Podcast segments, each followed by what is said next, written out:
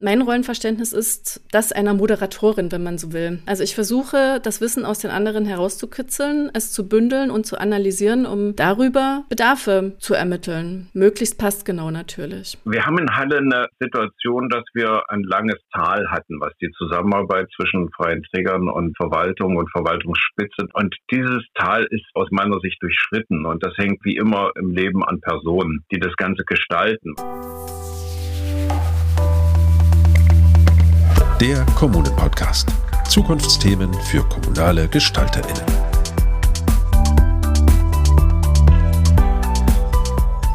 Hallo und herzlich willkommen zu unserer neuen Folge des Kommunen-Podcasts. Wir sind ein Podcast über Transformation in der Verwaltung, über neue Strukturen für Kommunen, Strukturen, die mehr Kooperation ermöglichen und damit langfristig ein gelingendes Aufwachsen von Kindern und Jugendlichen. Und wir sprechen heute wieder mit einer Person, die mit ihrer täglichen Arbeit vorangeht, eine Pionierin und die Veränderung ermöglicht. Und außerdem haben wir für diese Folge unsere Rubrik Nachgefragt wiederbelebt. Vielleicht erinnern Sie sich aus der ersten Staffel dieses Podcasts. Und dafür wechseln wir dann auch mal kurz die Perspektive. Aber eins nach dem anderen. Zu Gast in unserer heutigen Folge ist Stefanie Goy. Stefanie Goy ist die Jugendhilfeplanerin der Stadt Halle-Saale in Sachsen-Anhalt. Frau Goy, schön, dass Sie da sind. Hallo, schön, dass ich da sein darf. Und wieder werde ich das Gespräch auch nicht alleine führen, sondern mit mir gemeinsam sitzt hier Benjamin von der A aus dem Team von Kommune 360 Grad. Hallo Ben. Hallo. Genau, und ich hatte es gerade schon gesagt, wir wollen sprechen über Jugendhilfeplanung, was das eigentlich ist, welche Herausforderungen diese Arbeit mit sich bringt und wieso echte Kooperation in der Jugendhilfeplanung auch so wichtig ist. Liebe Frau Goy, Sie machen diesen Job jetzt seit fast vier Jahren. Sie sind Jugendhilfeplanerin in Halle. Was genau macht denn so eine Jugendhilfeplanerin eigentlich? Ja, das ist, ist sehr unterschiedlich von Kommune zu Kommune. Also es ist tatsächlich so, dass unser Hauptauftrag äh, darin besteht, aktuelle Angebote und Maßnahmen der Jugendhilfe auf Aktualität zu prüfen und ähm, je nach Begebenheit auch immer wieder anzupassen, weil Bedarfslagen von jungen Menschen ändern sich, junge Menschen ändern sich, ja, das liegt einfach auch in der Natur der Sache. Ähm, es gibt neue Themen, neue Orte, wo sie sich treffen, ähm, auch andere Medien, die sie nutzen zum Beispiel. Und insofern ähm, ist Jugendhilfeplanung ein Prozess, der nie abgeschlossen ist. Und deshalb ist Jugendhilfeplanung auch etwas, was unbedingt immer in, in jeder Kommune gemacht werden muss. Sie sagten gerade Bedarfe von jungen Menschen. So was, was brauchen denn junge Leute? Also wenn ich jetzt so überlege, dann fällt mir ein, so das klassische Beispiel wahrscheinlich so den Jugendclub irgendwie um die Ecke, ein Ort, wo man sich so treffen kann. Oder was brauchen denn junge Leute?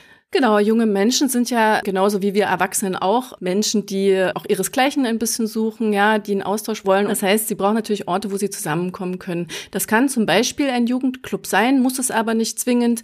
Junge Menschen suchen sich auch Orte außerhalb derer, die wir als Erwachsene für sie vorsehen, sag ich mal. Äh, und deswegen ist es auch ganz wichtig, dass die Jugendhilfe sehr flexibel ist, ja. Jenseits von den Orten, die es auch schon gibt, die vielleicht auch nochmal angepasst werden, die natürlich meistens nicht ganz so flexibel sind, weil das sind ja meistens in Stein gebaute Häuser, braucht es tatsächlich auch Angebote inhaltlicher Natur. Ja, also je nachdem, welche Themen, das hatte ich vorhin ja schon gesagt, welche Themen Sie so haben. In den letzten Jahren ist natürlich die Digitalisierung ein ganz großes Thema. Junge Menschen leben auch wie wir Erwachsene, aber vielleicht noch mal auf eine andere und vielleicht auch intensivere Art, ähm, auch in der digitalen Welt, ähm, treffen sich auch da. Und auch dort ist es wichtig, ja, da zu sein, mit ihnen ins Gespräch darüber zu kommen. Jugendliche brauchen aber auch Beratung in unterschiedlichsten Lebenslagen und auch dafür ist die Jugendhilfe da. Mhm. Das ist ein ziemlich breites Feld dann ja, was Sie da so abdecken, aber auch wichtig. Diese zentrale Stelle, die Sie besetzen, Sie haben jetzt vor vier Jahren angefangen mit dieser Arbeit. Können Sie noch mal so ein bisschen erzählen, wie war denn das, als Sie angekommen sind? Was für ein System haben Sie da vorgefunden? Ich habe zuvor in einer anderen Kommune gearbeitet. Dort habe ich auch planerische Prozesse begleitet, aber dann ging es um Infrastrukturplanung im Bereich Kita und Schule und bin dann in die Stadt Halle gewechselt in einem neuen Aufgabenbereich. Die Stelle war zuvor anderthalb Jahre circa vakant. Die Kommunikationsstrukturen die es bereits gab, wurden in der Zeit auch nicht wirklich belebt. Also es gab natürlich Kolleginnen, die haben versucht, ähm, die Vakanz auszufüllen, hatten aber natürlich auch ihren eigenen Arbeitsbereich, den sie nicht vernachlässigen konnten. Und insofern ist da einiges liegen geblieben in der Zeit. Kommunikationsstrukturen, das meine ich einmal nach innen oder innerhalb der Verwaltungsstruktur und auch nach außen soll heißen, die Jugendhilfeplanung kommuniziert viel nach außen, nämlich mit freien Trägern, der Jugendhilfe, die im Wesentlichen auch Angebote umsetzen und insofern direkt mit den Jugendlichen auch zusammenarbeiten, ja. Und ich hatte schon das Gefühl, dass es da eine Leerstelle gibt, die Kommunikationsstrukturen nicht wirklich geregelt und aufeinander abgestimmt waren. Und das habe ich tatsächlich auch versucht, als eine der ersten Schritte auch anzugehen und habe eine Kommunikationsstruktur nach innen und nach außen aufgebaut, die es tatsächlich auch ermöglicht, nicht nur Bedarfe zu erkennen und zu ermitteln, sondern die Erkenntnisse, die wir dann gemeinsam auch erarbeitet haben, an die richtigen Stellen zu tragen. Anderthalb Jahre Vakanz klingt auf jeden Fall herausfordernd. Ja, es ist auch eine sehr zentrale Stelle tatsächlich. Die eigentlich ja aus meiner Sicht gar nicht unbesetzt sein dürfte. Das ist aber leider oft in Verwaltungsstrukturen so. Wir sind oft weniger flexibel, als es andere Organisationen sind. Und das liegt nicht darin begründet, dass wir unflexibel sein wollen, sondern dass wir natürlich auch in der Strukturlogik arbeiten, die es uns oftmals nicht ermöglicht, schnell zu agieren. Und das ist leider misslich, ja, und kommt nicht immer dem zugute, was wir auch wirklich wollen. Als Sie dann dort angefangen haben, sagten interne und externe Kommunikationsstrukturen. Na, extern meinen Sie wahrscheinlich vor allem natürlich auch die freien Träger, mit denen ja das Jugendamt sehr eng zusammenarbeitet. Wie war das für die, dass die Stelle unbesetzt war und wie haben Sie das erlebt mit den freien Trägern, als Sie dazu kamen? Ich habe Freude erlebt, dass die Stelle wieder besetzt äh, war, aber auch etwas Skepsis, ob die Person, die da kommt, die richtige ist. Das liegt einfach daran, dass man mich nicht kannte. Also ich kam tatsächlich aus einer anderen Kommune. Ich hatte keinerlei Verbindungen im Vorfeld zu der Stadt Halle. Und insofern gab es da schon ja eine gewisse Unsicherheit, glaube ich. Und noch dazu habe ich auch mit vielen Dingen von Anfang an irritiert und da muss da, glaube ich, grundsätzlich muss Vertrauen aufgebaut werden, wenn man in einer neuen Konstellation zusammenkommt aber hier war es dann tatsächlich so, dass ich mir das auch erst erarbeiten musste. Wie ist das Vertrauen zwischen den Trägern und dem Jugendamt? Wie war das, als Sie dort ankamen? Ich würde das, diese Frage eher von hinten beantworten. Aktuell empfinde ich, und zwar auch schon seit längerer Zeit, empfinde ich die Zusammenarbeit sehr, sehr gut zwischen dem Jugendamt und den freien Trägern. Das hat sich in den letzten Jahren auch zum Positiven entwickelt. Ich denke, es ist wichtig, transparent zu sein. Die Abläufe innerhalb einer Verwaltung gehen nicht konkurrent mit den Abläufen, die zum Beispiel innerhalb eines freien Trägers passieren. Im Wesentlichen passen die zeitlichen Abläufe nicht gut zueinander. Von der Idee bis zur Umsetzung einer Maßnahme, bis ein Projekt wirklich umgesetzt werden kann, vergeht sehr, sehr viel Zeit, denn Verwaltungshandeln ist langsam. Wir müssen Beschlüsse fassen, diese müssen in unterschiedlichste Gremien eingebracht werden und das dauert. Insofern ist es immer wichtig, transparent auch mit Zwischenschritten nach außen zu gehen. Soll heißen, auch wenn zum Beispiel Träger oder auch Zielgruppen ungeduldig sind und sich fragen, warum das denn jetzt so lange dauert. Wir haben doch diese tolle Idee und wollen das doch unbedingt. Warum ist ein Jahr später immer noch nichts passiert, ja? Und vielleicht auch anderthalb oder zwei Jahre später noch nichts. Dann ist es trotzdem wichtig, immer zu kommunizieren, warum das so ist und woran das liegt. Sie sagten gerade auch noch, dass Sie dann am Anfang mit einigen Dingen irritiert haben. Das heißt, Sie haben dann ja viel verändert und viele Dinge reingebracht.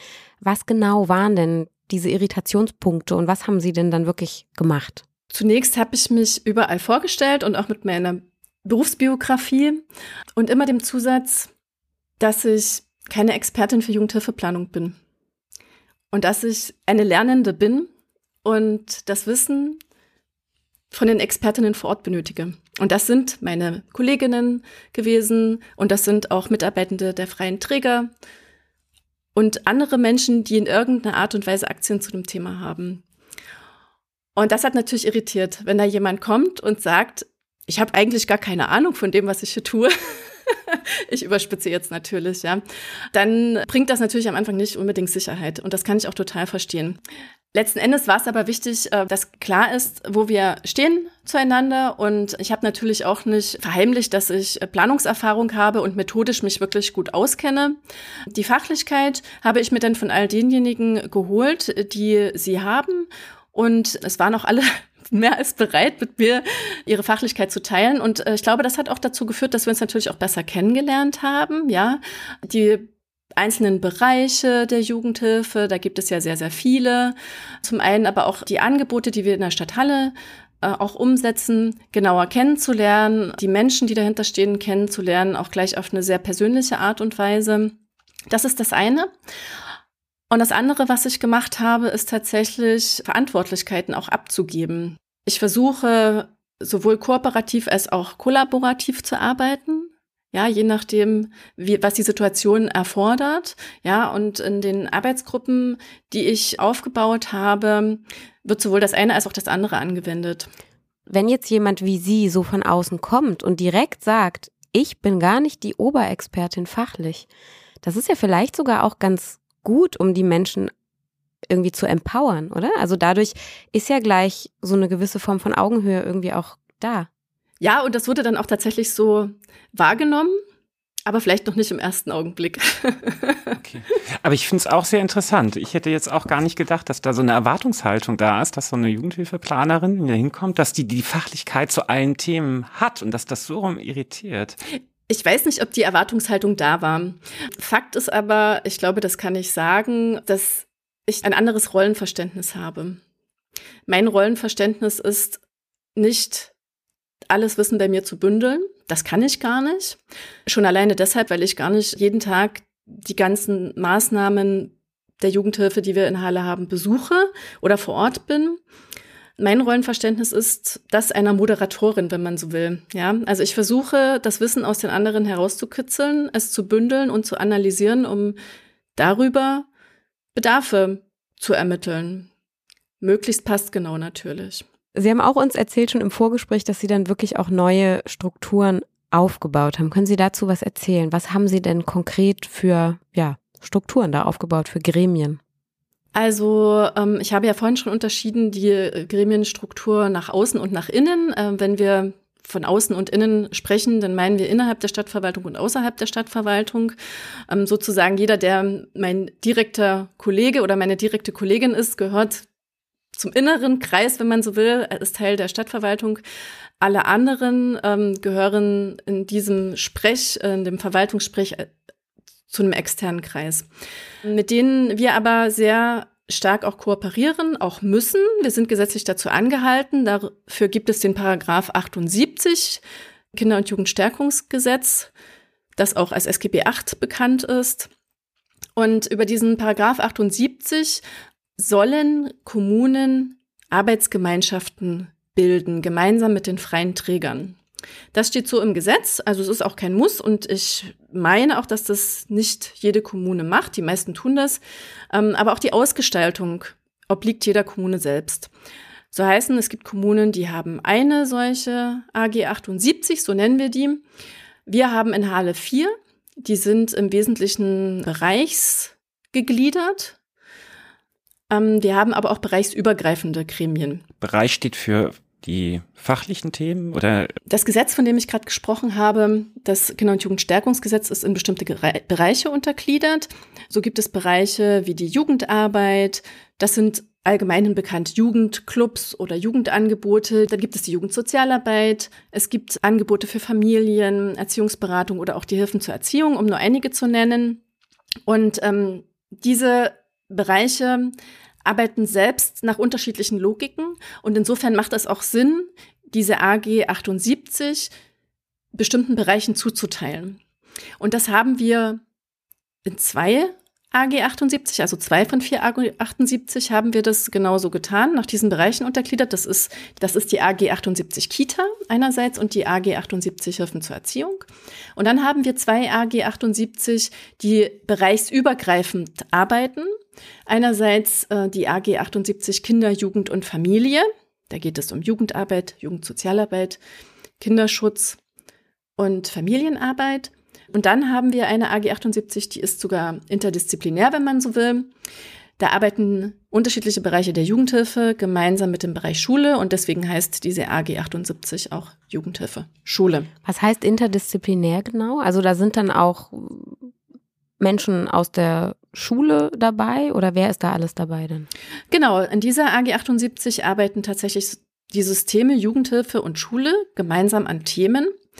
Im Bereich der Jugendhilfe finden wir hier AkteurInnen die Angebote alternativer Beschulung beispielsweise umsetzen, die sich mit dem Thema Schulabsentismus auch ganz intensiv beschäftigen. Andererseits haben wir VertreterInnen aus Schulen direkt, aber auch das Landesschulamt als behördliche Vertretung in diesem Gremium sitzen. Diese neue AG, diese interdisziplinäre Schule- und Jugendhilfe, die Sie gerade angesprochen haben, gibt es jetzt erst seit einem Jahr, habe ich verstanden, äh, aus dem Vorgespräch. Und was sind denn die ersten Erfahrungen in der Zusammenarbeit? In diesen Unterarbeitsgruppen werden bestimmte Themen bearbeitet. So haben wir jetzt das große Thema Schulabsentismus beispielsweise in einer Unterarbeitsgruppe der AG 78 Jugendhilfe Schule. Wir versuchen aktuell ein Frühwarnsystem zu entwickeln für Schulen. Und in dieser Unterarbeitsgruppe ist es so, dass hier Vertreter aus den genannten Bereichen, alternative Beschulung aus Schulen zusammensitzen, auch des Landesschulamtes. Und der Erfolg, der sich zeigt, ist, dass diese Gruppe immer größer wird. Wir bekommen nämlich Anfragen von Menschen außerhalb der AG 78, die Teil dieser Unterarbeitsgruppe werden wollen. Und ähm, das ist wirklich ein sehr, sehr ergiebiges Gremium und ein sehr gegenseitig befruchtendes Gremium, wenn man so möchte, weil wir das Thema Schulabsentismus wirklich sehr multiperspektivisch betrachten und im Zwiegespräch dann oft klar wird, dass Dinge, die man außerhalb eines Systems bewertet, wenn man außerhalb eines Systems steht, doch ganz anders sind. Das heißt aber jetzt konkret, also zum Beispiel, weiß ich nicht, es gibt eine Schule XY und die hat drei, vier, fünf Kinder, die einfach nicht mehr zur Schule kommen oder Jugendliche sind es ja häufig. Und wie kann ich mir das vorstellen? Also normalerweise würde dann das Jugendamt sagen, so, hier ist jetzt Handlungsbedarf, wie auch immer der aussieht. Und in dem Fall sitzen dann da aber Lehrkräfte oder wer, wer bringt denn diese Innenperspektive? Oder sind dann sogar die Eltern dieser SchülerInnen da mit dabei? Oder wie konkret funktioniert das denn? Also in der Unterarbeitsgruppe ist es so, dass wir vor allem Schulleitungen in der Gruppe sitzen haben. Ähm, und zwar unterschiedlicher Schulformen, das war uns auch nochmal wichtig, weil auch die Schulformen unterschiedlich ähm, agieren und funktionieren und auch die Standorte innerhalb eines Stadtbereichs natürlich auch anders betroffen sind von dem Phänomen, ja, und auch unterschiedliche Instrumente zur Handhabe haben. Und es war uns wichtig, ein einheitliches Instrument äh, zu erarbeiten und zwar gemeinsam. Also Sie dürfen sich das nicht so vorstellen, dass jetzt die Kinder selbst mit am Tisch sitzen. So funktioniert Jugendhilfeplanung oft nicht. Ja, also wir arbeiten oft nicht direkt mit Jugendlichen zusammen oder Familien, sondern immer vermittelt über Experten und Expertinnen, die direkt mit diesen Zielgruppen im Austausch sind. Aber das ist wichtig, dass man genau diese Perspektive reinbekommt. Wir sind sogar noch relativ am Anfang. Wenn eine neue Maßnahme entwickelt wird, also eine, die wirklich richtig neu ist und sehr innovativ ist, dann gucken wir gern auch mal, was machen denn andere Kommunen so. Also das ist gängige Praxis. Man guckt nach links und rechts und hofft, dass man in der großen Zahl der Kommunen in Deutschland eine findet, die sich auch schon mal mit dem Thema beschäftigt hat. Und das haben wir eben auch getan, haben uns zur Auftaktveranstaltung zwei Personen eingeladen aus dem Landkreis, in dem es ein Frühwarnsystem bereits gibt und haben uns erklären lassen, wie der Weg zum Ergebnis sozusagen bestritten worden ist und was getan worden ist und auch welche Stolpersteine es gibt. Weil es ist sehr, sehr wichtig, um voranzukommen, auch voneinander zu lernen. Ja, voll. Wie geht denn konkret Stand jetzt Halle mit diesem Thema um? Oder was ist denn so der Punkt, wo Sie jetzt lostraben, wenn Sie sagen, Sie brauchen eine neue Maßnahme? Wie funktioniert denn bisher der Umgang mit Jugendlichen, die nicht mehr zur Schule gehen? Also es ist jetzt nicht so, dass wir eine konkrete neue Maßnahme erarbeiten, sondern uns eher erstmal angucken, welche Maßnahmen haben wir denn. Also das ist auch eine, eine typische Vorgehensweise der Jugendhilfeplanung, dass man erstmal schaut, wie ist denn der Bestand vorhandener Maßnahmen. Und da geht es uns auch um die Frage, sind diese Maßnahmen denn überhaupt bekannt? Ja, weil es kann durchaus sein, dass bestimmte Schulleitungen in dem Fall von Maßnahme X und Y Bescheid wissen, andere Schulleitungen aber nur die Maßnahme A und B kennen. Und es kann durchaus auch sein, dass die Maßnahme XY besser zu der zweiten Schulleitung passt als zu der ersten. Und erst wenn man sozusagen das Feld bestellt hat, sich angeguckt hat, was man alles hat, kann man sich die Frage stellen, was fehlt uns denn hier eigentlich noch? Und an dem Schritt sind wir gerade. Sie haben gerade auch erwähnt, diese verschiedenen Perspektiven, dass die so ein Gewinn sind. Können Sie dazu noch ein bisschen was sagen? Also wie schafft man es denn, verschiedene Perspektiven zusammenzubringen? Wie kann das denn gelingen? Das muss man methodisch gut vorbereiten. Je nach Situation. Ja, also manchmal reicht es, eine offene Befragung zu machen. Ja, also im Sinne von, ich sitze in einem Plenum mit einem Plenum zusammen und werfe eine Frage rein und sammle dann die Antworten ein. Aber das funktioniert nicht immer so. Insbesondere dann, wenn äh, das Gremium noch nicht so eingespielt ist miteinander, man vielleicht auch nur punktuell zusammenkommt, dann muss es schon einen anderen Charakter haben. Ich habe in dem Zug Planungskonferenzen durchgeführt mit Trägern, die im Bereich Jugendarbeit, Jugendsozialarbeit und Familienarbeit Angebote im Stadtgebiet vorhalten. Und die waren methodisch schon äh, in einem Workshop-Charakter aufgebaut. Und da war es wichtig, dass mir Kolleginnen auch zur Seite gesprungen sind und Kollegen, die mich unterstützt haben, diese äh, Planungskonferenzen durchzuführen. Die kann ich als Alleinkämpferin nicht alleine konzipieren, durchführen, nachbereiten und so weiter. Und auch die Analyse habe ich nicht alleine gemacht. Die Träger wurden eingeladen auch hier gab es erstmal Irritationen, wieder zwar wieder ein Irritationsmoment, ja, weil äh, auch das wurde vorher nicht in der Stadthalle gemacht. Und da war auch eine gewisse Skepsis, weil ich die Träger im Vorfeld auch zu ihren Angeboten abgefragt habe. Und da kam auch so schon die Frage, ist das jetzt Kontrolle, was die Frau Geuder macht?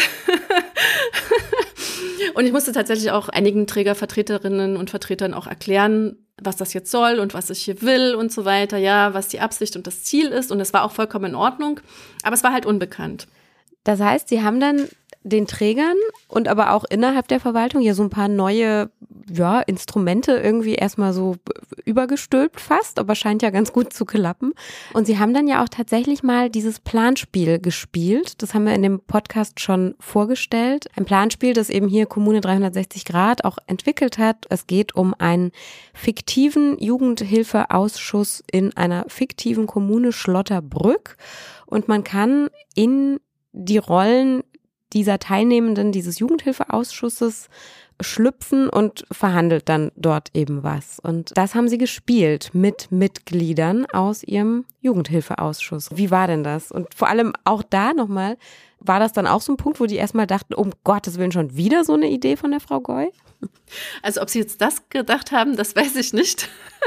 Aber auch hier hat es zu Irritationen geführt oder vielleicht auch Unkenntnis, was denn die Verwaltung da jetzt eigentlich möchte.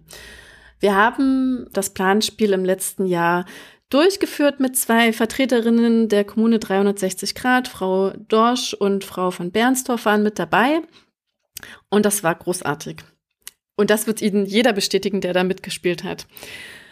Wir sind zusammengekommen, haben eine Einführung bekommen in das Thema und dann ging es eigentlich schon los. Jeder hat eine Rolle bekommen, die er ausfüllen musste nach bestem Wissen und Gewissen. Und es war natürlich so, dass die Rollen im Vorfeld so zugeteilt worden sind, dass jeder eine andere Perspektive übernehmen muss.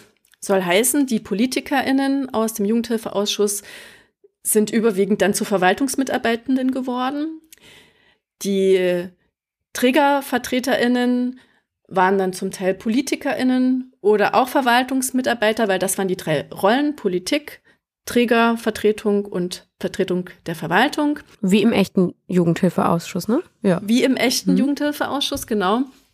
Und die Verwaltungsmitarbeitenden durften sich auch mal auf die andere Seite setzen und Politik spielen oder auch die freien Träger vertreten.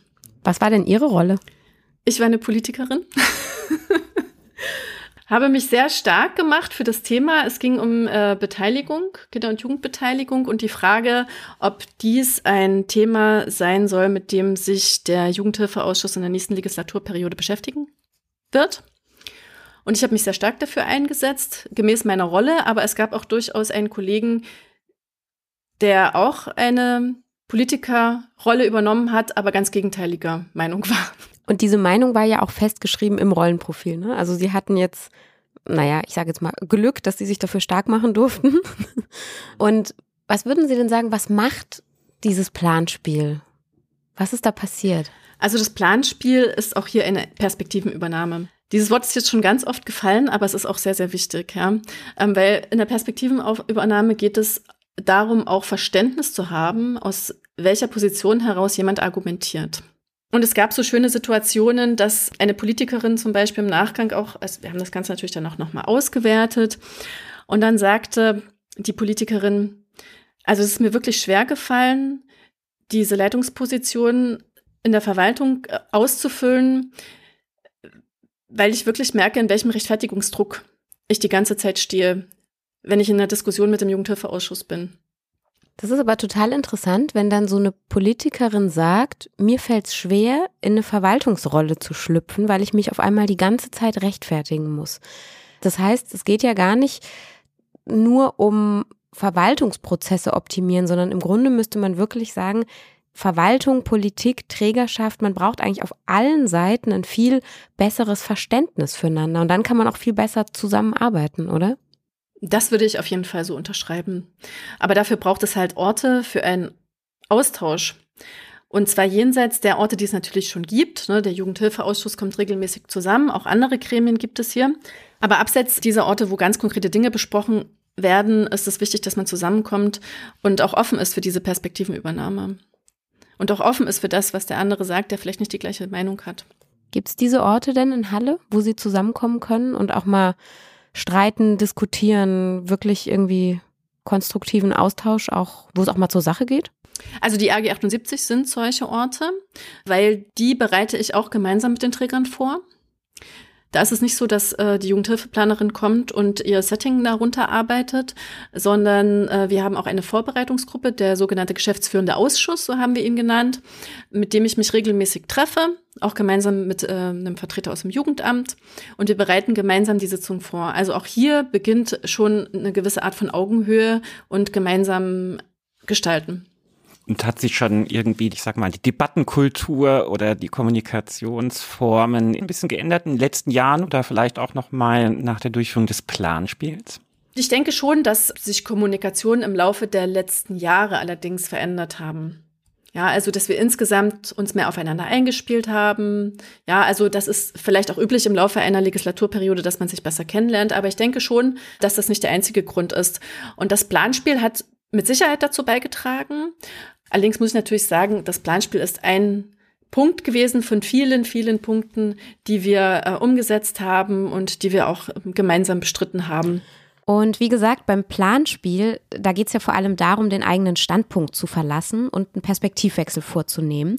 Und wir machen das jetzt auch hier in unserem Podcast und wechseln mal die Perspektive.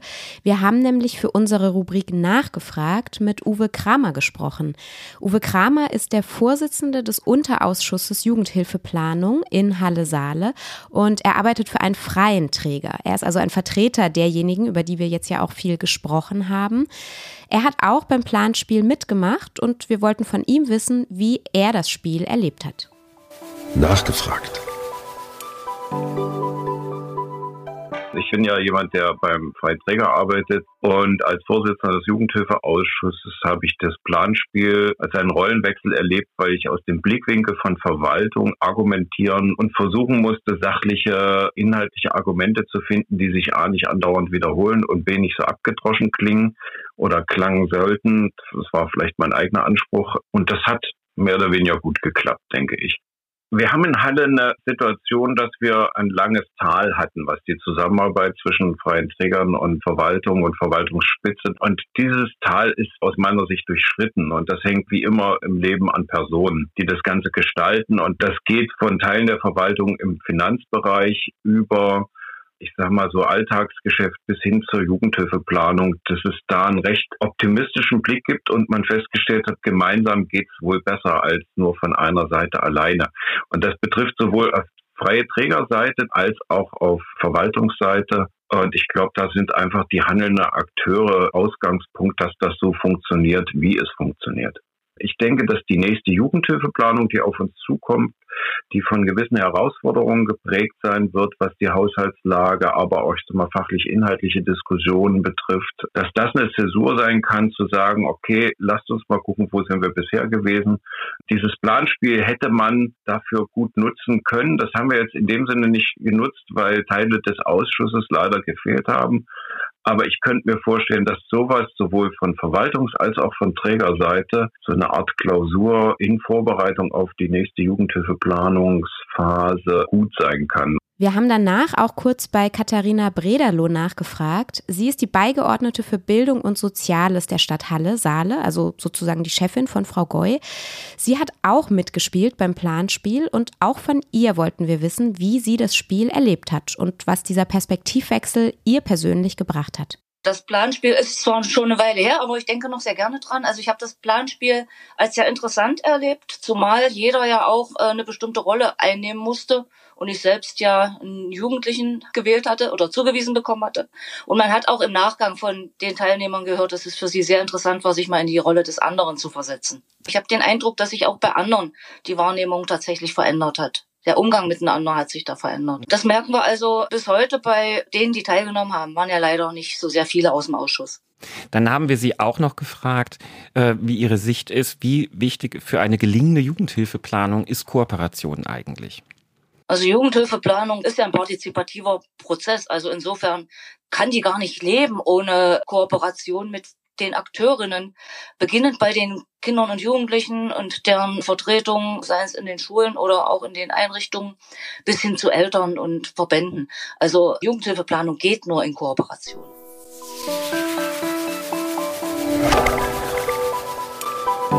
Liebe Frau Goy, jetzt haben wir ja viel vorher über die Veränderungen gesprochen, die Sie angestoßen haben. Wenn wir diese ganzen Schritte, die Sie jetzt so geschildert haben, nochmal zusammenbringen, was würden Sie denn sagen? Was ist Ihre Vision? Also wie stellen Sie sich denn eine funktionierende Jugendhilfeplanung vor in einer komplett idealen Welt? Also in einer komplett idealen Welt, äh, finde ich, sollte Jugendhilfeplanung mehr Ressourcen bekommen. Weil tatsächlich ist es und das geht ganz vielen meiner Zunft so, uns nicht möglich, Kinder und Jugendliche direkt zu beteiligen. Oder ganz schwer ist es uns nur möglich, weil wir dafür einfach schlichtweg keine Zeit haben. Ja, wir sind natürlich nah dran an den Trägern, die wiederum nah dran an den Kindern und Jugendlichen sind, aber nichtdestotrotz, wir bekommen immer vermittelte Bedarfsaussagen. Ja, also die sind dann auch vielleicht schon mal gewertet oder vielleicht fällt dem einen oder anderen Träger an irgendeiner Stelle auch mal nicht ein, was der Jugendliche einen Tag vorher gesagt hat. Ja, und das ist natürlich schade. Sie würden sich eigentlich noch viel mehr wirkliche Beteiligung wünschen, auch von Jugendlichen und Kindern selbst? Ich würde mir mehr Austausch mit ihnen wünschen. Weil es ist nicht so, dass wir sie gar nicht beteiligen. Wir werden in diesem Jahr eine große Kinder- und Jugendstudie durchführen lassen, wo wir tatsächlich auch vorhaben, mehrere tausend Jugendliche auch zu erreichen mittels einer Befragung. Und insofern werden die schon beteiligt aber ich stehe nicht in direkten Austausch mit ihnen. Und das würde ich mir schon an der einen oder anderen Stelle wünschen. Es gibt natürlich Möglichkeiten, wo ich das tun kann, aber ich kann diese Möglichkeiten leider nur sehr bedingt wahrnehmen, weil mir schlichtweg die Zeit dazu fehlt. Könnten Sie sich vorstellen, sogar in einer, sagen wir mal nicht hypothetischen Welt, sogar dass auch Kinder und Jugendlichen, dass man sie nicht nur direkt nach ihren Bedarfen fragt, wie auch nach den Stunden, sondern sie sogar mitentscheiden lässt über die Jugendhilfeplanung? Ich könnte mir das durchaus vorstellen. Ich fände es eigentlich auch wichtig, dass Jugendliche selbst einen Blick drauf werfen, aber eigentlich nicht erst auf das Endprodukt, sondern bestenfalls schon im Entstehungsprozess direkter dran sind und beteiligt werden. Eine Möglichkeit wäre beispielsweise ein Jugendparlament zu gründen, was dann auch qua Auftrag dieses Dokument begutachtet und auch Anmerkungen mit einspielt. Bei der Kinder- und Jugendbeteiligung sehe ich aber tatsächlich auch noch eine Hürde, nämlich möglichst viele unterschiedliche Jugendliche zu erreichen. Ja, genau. Wir träumen ja schon lange davon, so einen echten Kinder BürgerInnenrat zu machen in der Kommune mit Zufallsauswahl, bei all den damit verbundenen Schwierigkeiten, dass die dann auch einfach alle mitmachen, die man auch so nicht erreicht. Ich habe gerade auch nochmal in die, unsere alte Staffel reingehört und auch in der Folge zum Thema Kinderbeteiligung, da ging es um die Frage der, der Vertretung von kleinen Kindern. Die Eltern können nicht für ihre kleinen Kinder die Perspektive mit einbringen. Da sind die Beteiligungsexperten so ganz eindeutig. Also natürlich ist die Perspektive der Eltern extrem wichtig und die der, der Träger auch und die der Fachkräfte, aber es ist halt nicht eins zu eins die der, der Kinder. Meine Aufgabe ist, das große Ganze im Blick zu haben. Und da muss ich natürlich ein bisschen drauf achten, was sind Themen, die häufig genannt werden. Und auf die muss ich mich versuchen zu konzentrieren. Ja, und das kann natürlich dann sein, dass der eine oder die andere eine ganz andere Perspektive hat oder der Meinung ist, Mensch, das Thema ist doch eigentlich überhaupt nicht wichtig. Ähm, aber wenn ich sogenannte Bedarfsmeldungen bekomme, soll heißen, Menschen, die mit jungen Menschen zu tun haben, mit ihnen arbeiten, täglich ihnen begegnen, mir immer wieder das Gleiche sagen. Zum Beispiel, irgendwie ist das Thema Medienkompetenz eins, da brauchen wir irgendwie noch was. Ja, und wenn ich das aus unterschiedlichen Richtungen höre, dann ist das für mich eine Bedarfsmeldung, mit der ich irgendwie umgehen muss. Wie sieht's denn eigentlich aus mit der Zusammenarbeit und Kooperation außerhalb des Jugendamtes? Also in Schnittstellen zur Stadtentwicklung, selbst im Bereich ähm, Altenhilfe gibt es ja sogar mitunter mal eine Überschneidung oder auch im Bereich Soziales Bildung. Was wünschen Sie sich da? Ich kann ja auch erstmal sagen, was da ist. Also einerseits bin ich in einer Struktur angegliedert, die schon viele dieser Perspektiven einnimmt. Ich gehöre nämlich gar nicht zum Jugendamt, sondern bin der Dezernentin unterstellt in einer Stabsstelle, die Sozialplanungsgruppe heißt. Und ähm, insofern kommuniziere ich eigentlich auch immer von außen rein ins Jugendamt. Habe aber die Erlaubnis, wenn man so will, die habe ich mir auch abgeholt vom Fachbereichsleiter, vom Jugendamtsleiter. Insofern kommuniziere ich immer ein bisschen quer ins Jugendamt rein. Die Schnittstellen zu anderen Fachplanungen sind entweder qua meiner Zugehörigkeit zu dieser Sozialplanungsgruppe schon da. Aber wenn wir jetzt mal über den Geschäftsbereich Bildung und Soziales hinausgehen, also zum Beispiel die Stadtentwicklungsplanung uns angucken. Da gibt es mal zarte Pflänzchen, mal sind sie schon ein bisschen größer gewachsen, diese Pflanzen, ja, von Kooperationen. Ich bin tatsächlich auch Teil in Arbeitsgruppen, die bereichsübergreifend laufen und teilweise auch mit Organisationen außerhalb der Stadtverwaltung. Also zum Beispiel die Agentur für Arbeit oder auch das Jobcenter. Insofern wird das schon gelebt aber es ist jetzt nicht so, dass ich täglich mit diesen Personen zusammenkomme, weil ich mich natürlich auch auf mein eigenes Feld äh, konzentrieren muss. Und je nachdem, welches Thema oben aufliegt oder welche Themen gerade bearbeitet werden, wechseln diese Gruppen natürlich auch. Ist das ein Vorteil, dass Sie nicht direkt im Jugendamt sitzen? Also es ist insofern ein Vorteil, als dass ich natürlich auch direkt mit anderen Planungen kommunizieren kann ja, die in meiner Gruppe, in der Sozialplanungsgruppe mit drin sind aber darüber hinaus muss ich sagen, die Kommunikationsstruktur muss halt passen. Und die kann passen, wenn man Teil des Jugendamtes ist, die kann aber auch passen, wenn man nicht Teil des Jugendamtes ist.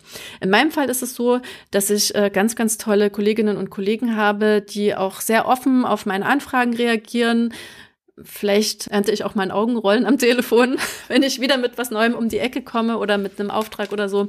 Das weiß ich natürlich nicht, aber grundsätzlich ist es eine sehr positive Atmosphäre und ähm, eine, in der es auch Spaß macht, miteinander auch mal rumzuspinnen. Ja, jenseits von Grenzen im Kopf. Und ähm, ich denke, so funktioniert auch Planung, dass man erstmal losgelöst von all den Gedanken oder Vorstellungen, was nicht geht, sich erstmal ein Bild erschafft, was äh, so ein Idealtypus vielleicht auch darstellt. Und dann kann man immer noch Abstriche machen, ja, aber die in der Realität immer gemacht werden müssen oder zumindest ziemlich oft. Und das passt halt sehr gut. Meine Kolleginnen sind da auch sehr äh, fantasiefreudig. Und dann gibt's aber auch natürlich, und das ist ganz wichtig, auch diejenigen, die uns dann auf die Realität wieder, in die Realität wieder zurückholen. Und so kommen wir dann äh, auf ein wirklich schönes Ergebnis. Wenn ich mich gerade richtig erinnere, Professor Merchel ist so einer, der sehr viel geschrieben hat zum Thema Jugendhilfeplanung. Wenn ich mich richtig erinnere, sagt er auch ganz explizit, dass die Aufgabe von JugendhilfeplanerInnen die Irritation ist. Genau. Ne? also das heißt, genau das, was Sie auch gerade eben beschreiben. Ja, also dem kann ich nur zustimmen. Also Herr Merchel ist da ein schlauer Mann, der viele schlaue Dinge gesagt hat und der auch meine Einarbeitung mit seinen Werken sehr stark inspiriert und begleitet hat, ohne dass er davon weiß. Sehr gut. Ich finde, das waren schon sehr viele, sehr schlaue Gedanken. Gibt es denn jetzt einen Punkt, wo Sie noch sagen, das möchte ich noch unbedingt erzählen? Ja, vielleicht ähm, noch eine Sache ist mir tatsächlich wichtig. Man muss auch darüber sprechen, was nicht gut läuft. Ich glaube, das haben wir jetzt noch gar nicht wirklich thematisiert. Ne? Stimmt, wir sprachen über Widerstände, die es gab am Anfang, aber nicht über aktuelle Schwierigkeiten. Ja, also ich weiß gar nicht, ob das wirklich jetzt aktuelle Schwierigkeiten sind, sondern ich denke, es sind es kann immer mal sein, dass irgendwas nicht gut läuft, ja, dass man sich missversteht oder dass man einfach eine andere andere Gedanken im Kopf hat. Es kann auch sein, dass die Moderation einmal übergeht in der AG Jugendhilfeplanung und und das kann auch zu einer Unzufriedenheit führen, die ich auch nicht immer mitbekomme.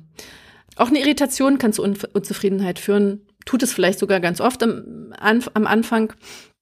Und ähm, ich habe tatsächlich, ähm, sofern ich es mitbekommen habe, immer versucht, auch diese Dinge anzusprechen und aus dem Weg zu räumen und das nicht nur mit Arbeitskolleginnen, wenn das der Fall gewesen ist, sondern auch im Zusammenspiel mit den Trägern und versucht auch äh, unterschiedliche Perspektiven einzusammeln, wie man Dinge besser gestalten kann. Wir hatten in der AG 78 auch mal eine Situation, da ist eine Sitzung sehr holprig gelaufen und die Träger und ich selbst waren mit dem Ergebnis ziemlich unzufrieden und und das ist natürlich sehr schade, wenn man sich nur dreimal pro Jahr trifft. Ich habe in der nächsten Sitzung das Thema offen angesprochen und die Frage gestellt, wie eigentlich jeder die letzte Sitzung empfunden hat und was wir tun können, damit es besser gelingt.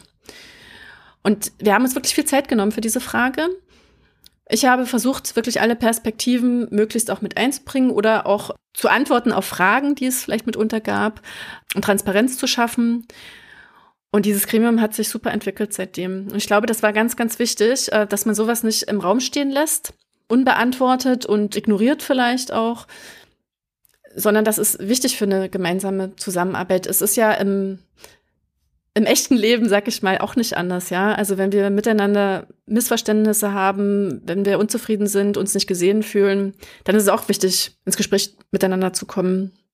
Und das ist in einem größeren Kontext genau das Gleiche. Das ist auch nochmal ein sehr, sehr guter Punkt, wenn man nochmal überlegt, wie kann eigentlich Kooperation gelingen ne? und wie kann eigentlich das funktionieren, dass man so viele verschiedene Menschen wirklich zusammenbringt. Ja, in diesem Fall hatten Sie wahrscheinlich dann direkt mitbekommen auch oder in der Sitzung selber oder danach, dass es diese Unzufriedenheit gab. In dem Fall war ich selbst unzufrieden. Aber natürlich bin ich auch darauf angewiesen, dass ich solche Hinweise bekomme. Das ist ganz klar. Ja, also ähm, ich bin am Ende ja auch nur ein Mensch und an mir gehen auch Dinge vorbei, auch weil ich auch mit so vielen unterschiedlichen Menschen zu tun habe und oftmals nur punktuell. Also da gibt es manchmal gar nicht die Möglichkeit, in dem nächsten Treffen das nochmal zu bearbeiten. Insofern versuche ich es aber, wenn ich es mitbekomme oder es mir gesagt wird. Jetzt sind Sie, wir haben es am Anfang gesagt, fast vier Jahre in dieser Position. Nach diesen vier Jahren, in denen ja jetzt einiges sich offensichtlich verändert hat, also klar, am Anfang gab es Ihre Position gar nicht. Allein das ist natürlich die riesige Veränderung. Aber was würden Sie sagen jetzt so im Rückblick? Dieser Prozess, den Sie ja irgendwie angestoßen haben, an welchem Punkt sehen Sie sich da jetzt? Würden Sie sagen, cool, ich habe echt viel erreicht und jetzt sind wir gut aufgestellt oder würden Sie sagen, ach, ich sehe mich so auf halbem Weg? Was wäre jetzt so Ihr Fazit? Also der Punkt ist, Jugendhilfeplanung hat nie ein Ende. Ja, also insofern ähm, denke ich, wir sind gut aufgestellt, was Strukturen anbelangt. Die sind gut ins Laufen gekommen, sind auch erst teilweise im Entstehen. Es wird nie langweilig in der Jugendhilfeplanung, das ist gewiss und das geht mit Sicherheit allen anderen Jugendhilfeplanerinnen und Jugendhilfeplanern in Deutschland genauso. Wir haben viel erreicht und es hat sich viel verändert, aber es gibt immer was zu tun. Es gibt viel zu tun. Das heißt, wir wollen Sie auch nicht weiter aufhalten. Vielen Dank für Ihre Zeit und danke, dass Sie uns diese Einblicke gegeben haben. Und das war unsere Folge aus Halle. Danke Ihnen. Sehr gerne. Vielen Dank. Das war unsere Folge aus Halle Saale mit Stefanie Goy. Vielen Dank fürs Zuhören. Und wenn Sie uns kontaktieren möchten, wenn Sie Lob oder Kritik haben oder wenn Sie ein Thema für diesen Podcast haben oder vielleicht eine Person haben, wo Sie sagen, die müsst ihr unbedingt mal einladen, dann schreiben Sie uns gerne an podcast.kommune360.de. Die nächste Folge erscheint dann am Mittwoch in drei Wochen, also am ersten Mittwoch im April. Der Kommunen-Podcast ist eine Produktion der Initiative Kommune 360 Grad und die Initiative ist ein Projekt der Aurides Stiftung, der Deutschen Kinder- und Jugendstiftung und von Fineo.